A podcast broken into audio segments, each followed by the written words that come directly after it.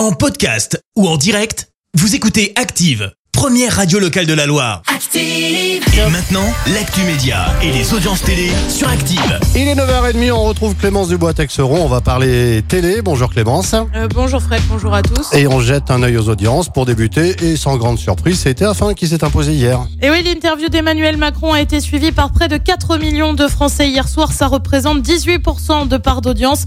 Derrière, on retrouve France 2 avec le final de la série Le Code. M6 complète le podium avec La France a un incroyable talent. Elle est de retour.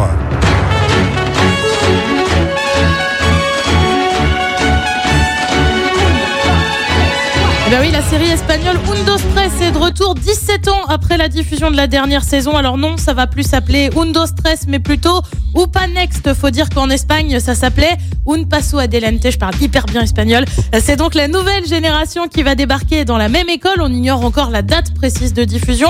Seule info, ce sera l'année prochaine. Certaines stars de la série originale devraient être de la partie, notamment Béatrice Luengo et Monica Cruz, alias Lola et Sylvia, qui devraient donc participer à la nouvelle Et puis décidément, on a droit à un épisode par jour autour de ce qui devient le Colanta Gate. Et oui, les soupçons de tricherie des candidats de Colanta la légende qui s'est achevé mardi soir sur TF1 sans vainqueur. Eh bien, la productrice Alexia Laroche-Joubert a réagi hier. Réaction suite aux propos de Claude qui ont fuité dans une vidéo où on l'entend dire, je te le cite, texto, c'est la faute de tout le monde. C'est ça que les gens n'ont pas compris. C'est la faute de tous, les candidats, la prod, de tout le monde. Chacun à son échelle a foutu la merde. Ni une ni deux, Alexia Laroche-Joubert a elle aussi réagi et demandé où la production avait foutu la merde. Elle estime être victime. Et puis on le rappelle, les 100 000 euros du faute de vainqueur ont eux été reversés au fond pour Bertrand Camel, un ancien candidat décédé du cancer. Et le programme de ce soir, alors c'est quoi? Et bien sur TF1, c'est une série, le mystère Kendrick sur France 2, comme tous les jeudis, c'est envoyé spécial